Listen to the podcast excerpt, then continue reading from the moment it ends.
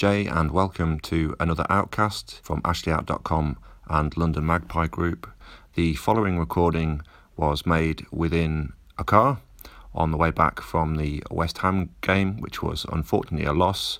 Uh, we were joined once again by Bryn and a new addition to the team, Alex. So thanks very much to them for their contributions.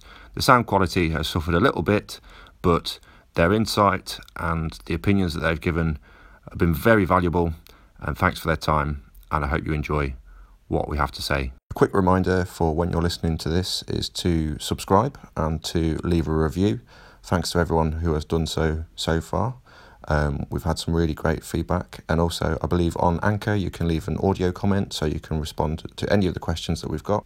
And I'll leave you in the capable hands of the lads and my past self. Hello, this is Jay. We're back for another Outcast following Newcastle defeat at West Ham. Uh, I'm joined here by Bryn and Alex, who are in the car after a much better curry than the game itself. How are you doing, gentlemen? Uh, yes, I enjoyed the curry. Uh, the game was a disappointment. We've come off the back of two victories uh, against Huddersfield and Burnley. Um, quite a different result today. What's been the, the difference between the sets of results? Yeah, I think the team in general today looked uh, quite sluggish, to be honest. I mean, it's always a bit of a cliche never to change a, a winning side, but perhaps in hindsight, I think he perhaps should have freshened it up today I think there's a few players out there that didn't look like they had that. Um, I wouldn't say appetite because I don't think anyone's gone on the pitch and not gave 100%, but they perhaps looked a bit looked a bit leggy, even in the middle of the park with Longstaff and uh, Hayden as good as they've been playing. Uh, I think Diamé was a forced substitution at half time Longstaff going up. I think with Diamé coming on, he just he seemed to make a bit of a difference, but the the game was already lost then, unfortunately. Yeah, we created a few openings, but uh, we weren't clinical in front of the goal. We uh, wasted some good opportunities. We saw plenty of the ball, but uh, their big name players decided to click on the day. I think that uh, that Anderson had a, had a great game. I thought he always looked as if he was going to open us up every time he got the ball. He's, what happens when you pay 30 million for a player, I suppose, and got the other star striker Lanzini back from injury, and they look really sharp as well. That said, that said, I don't think Dubravka was diving around left, right, and no, no. centre. To be honest, no, he wasn't. Uh, it was two uh, fairly routine goals, wasn't it? You had a penalty, yeah. uh, which did you get a good view of that?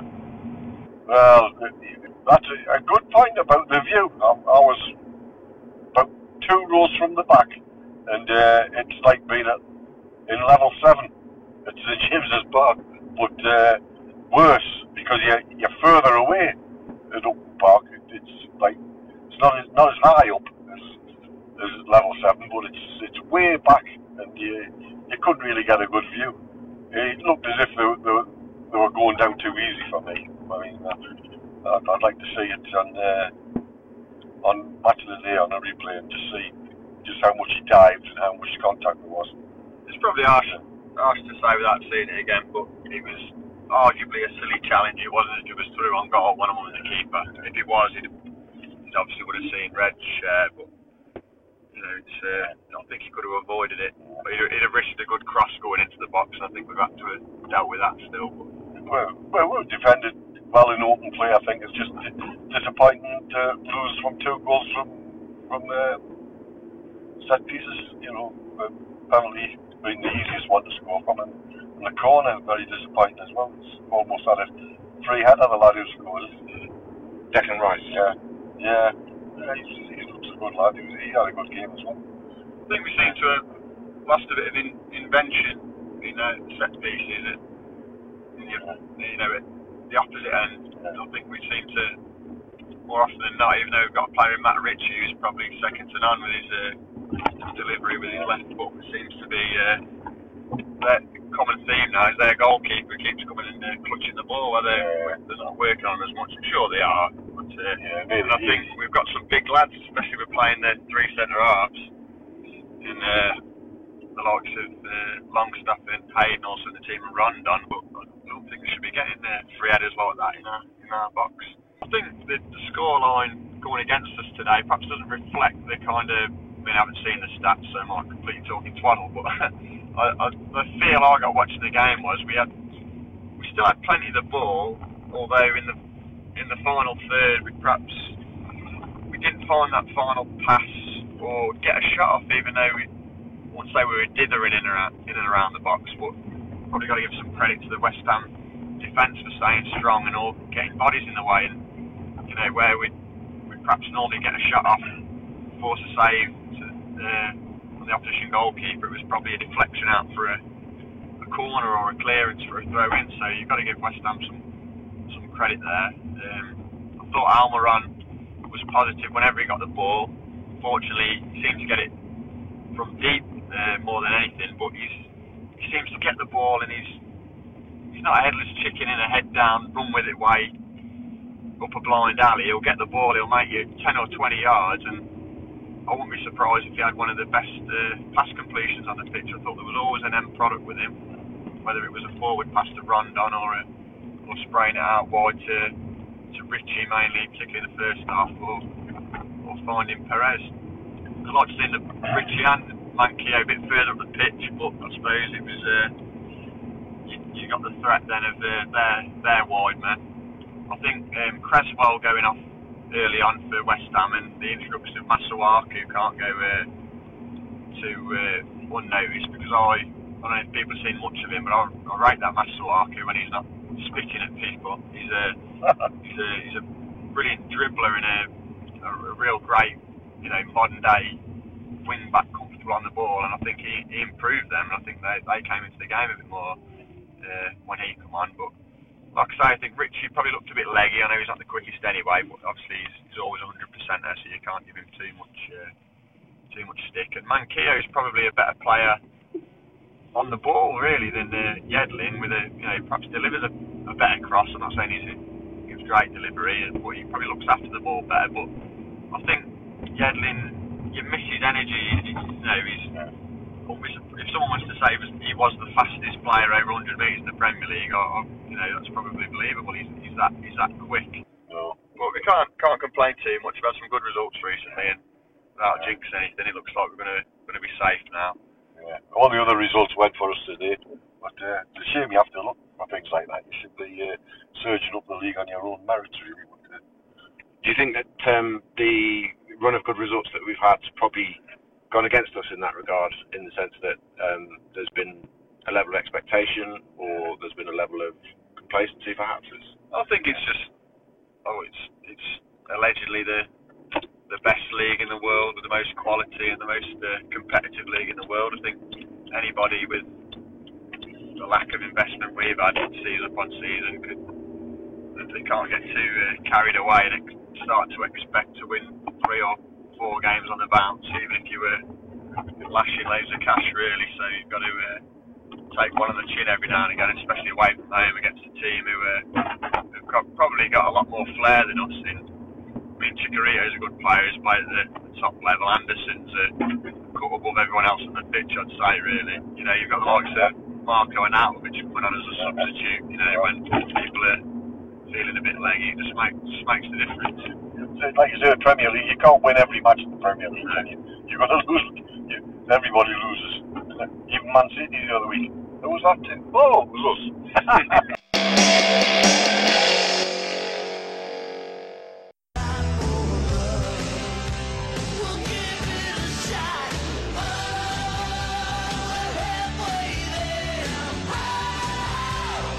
Fabian Schär.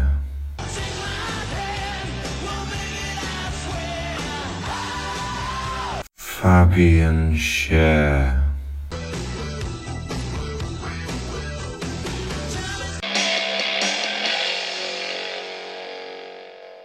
With talk of, of safety, talk of um, um, winning games and losing games is, is, is all well and good, and that's uh, that's fine. That's to be expected. Um, the situation that's a bit more unique is the managerial situation. We put out a, t- a poll on Twitter um, during the week and in previous weeks. The first poll said, um, "Is it good enough in terms of transfer activity?" Uh, and at the time, um, 90% said that it wasn't good enough, and 10% said that it was. Uh, we've seen a bit more of our uh, permanent striker during the window. We haven't seen very much of the left back signing, Barreca, um, at press. Uh, and the second and two questions that were asked were Will the manager be here at the start of next season? Will Rafa Benitez be there? And also, will Rafa Benitez or could Rafa Benitez compromise with Mike Ashley? So let's let's take those things in isolation. Um, do you think that is he likely to be there at the start of next season? I think from a personal point of view, uh, Benitez taking over. I think it was was it with ten games to go uh, after McClaren was uh, was relieved. Um, he tried to save us from relegation uh, a couple of years ago, and I think I'm right in saying we're unbeaten in the last seven games. Uh, so we didn't do a bad job really, especially with bringing someone like Lascelles into the team who you know, was never previously given a look in. And uh, Unbeaten in six, I believe. yeah, and uh, unfortunately, it you know it couldn't be helped, and we were relegated. Name like that, who was you know his last previous job before then was Real Madrid, who you know was used to managing the best of the best with the best investment. He was good enough to uh, try and get us back back to the Premier League uh, and managing the Championship, which uh, is obviously different for him, playing Saturday, Tuesday, etc. Managed to win the league, you know, come back at the, the first attempt, you know, not by the playoffs. He, we were the best team in that league. And um, and then against all the odds last season with almost zero investment, um, finishing tenth. So if I mean to be honest, if in my opinion, if we were to obviously I hope this doesn't happen, but if, even if we were to be relegated this season and, and Rafa was to leave, I, I couldn't think uh, think bad of the man. I've nothing but um, admiration for him. So uh, obviously if he keeps us up and uh, he doesn't get the promises, I mean promises mean nothing anyway with Mark Ashley. If he was promised the earth, he, he wouldn't get it next season. So I, w- I wouldn't blame him for leaving No. best case scenario, we get someone take over, preferably someone with lots of cash. But that's the, the pressing thing, you know. I don't think you necessarily need to be a Sheikh Mansour. You just need to be have enough to take the reins of the club, and then let the Premier League TV money do the rest, really, and at least uh, invest that. So obviously, we all we all want uh, Rafa Benitez to stay, but you know, it's. Uh, you, you can't answer that question just yet, but we all know he's going to have the decency to see the job through to the best of his ability. Oh, yeah. The end of the season, Yeah. and then if he keeps us up, then he's done a he's done a grand job. And in my opinion, anything else then's a, a bonus, really. We obviously hope he does stay, but it, it, we, we can't. Haven't got crystal balls. We don't know whether he'll get uh, money to spend in the at the end of the season. Uh, it's all speculation. Ashley's track record hasn't been good on their account, so we can only hope that he, he, he, he, he stays and uh, gets uh, money because there should be plenty of money. The, the, the, the Premier League TV deals now are astronomical, and uh, smaller clubs than us are, uh, are spending it. So we should be able to. So 10, 10 games to go. Well, well, 10 games just gone, so 9 now. Do you think there's a sense of urgency that needs to present itself in terms of when, when do we need to know and, and how can we, I, I don't what's think going happen? I don't think him saying he's going to sign a contract to stay or doing so in the next few days would have any effect really on the outcome at the end of the season.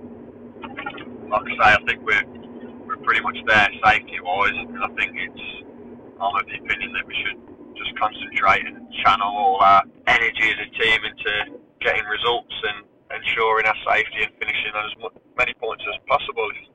We're still shy of 40 points, aren't we? We are. Get them.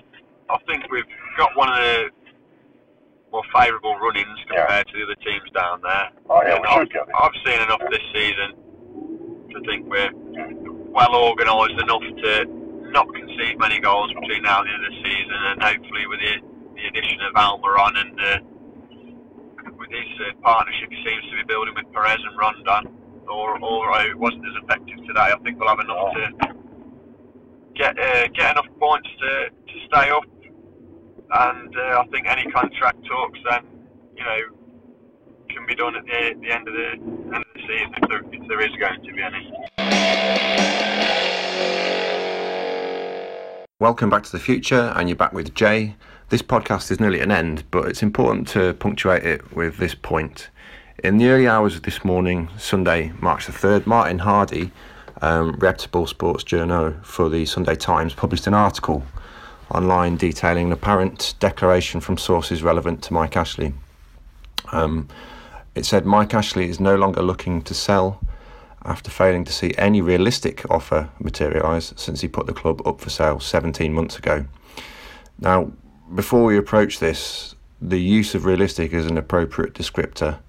Um, let's go over how much of a shock this must come to us all.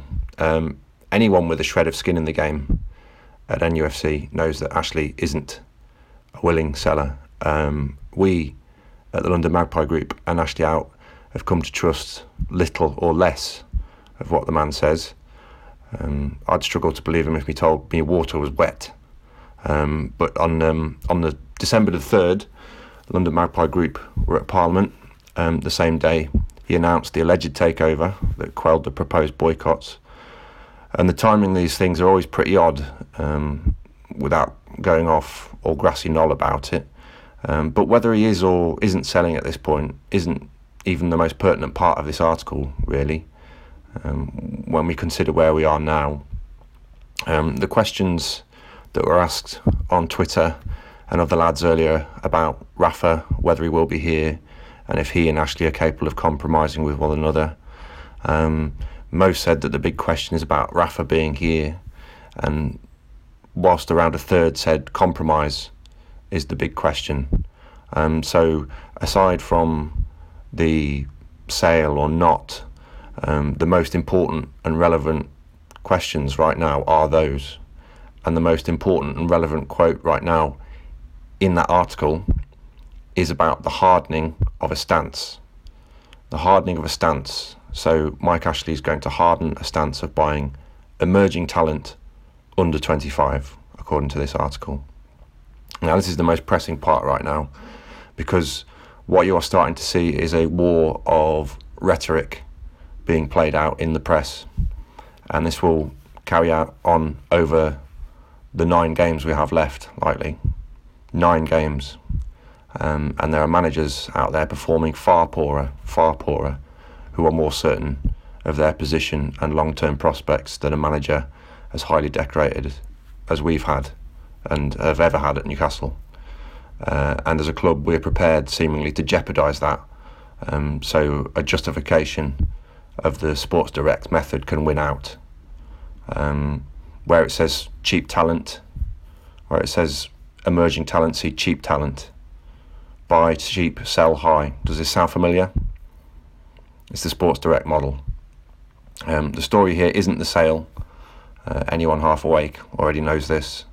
It's the reaffirmation that the model is paramount, a model proven to have failed just twice, um, and now potentially at the expense of this manager.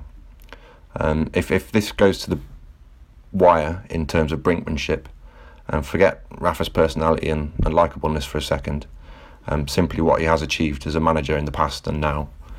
Um, if he goes walking into the sunset for the sake of this discredited policy, then there is no bigger admission of a lack of ambition. Uh, full stop. Um, so no wonder the lads were coy with their answers because, quite frankly, um, it's it's not down to them to answer or, or provide the answers about what's in the best interest of the club or what's supposed to happen. We all know, we all know what should be happening, um, but there seems to be a really strong chance it won't maybe this is how it all is, and politics is always present in this way at football clubs, but it always seems much simpler at other clubs.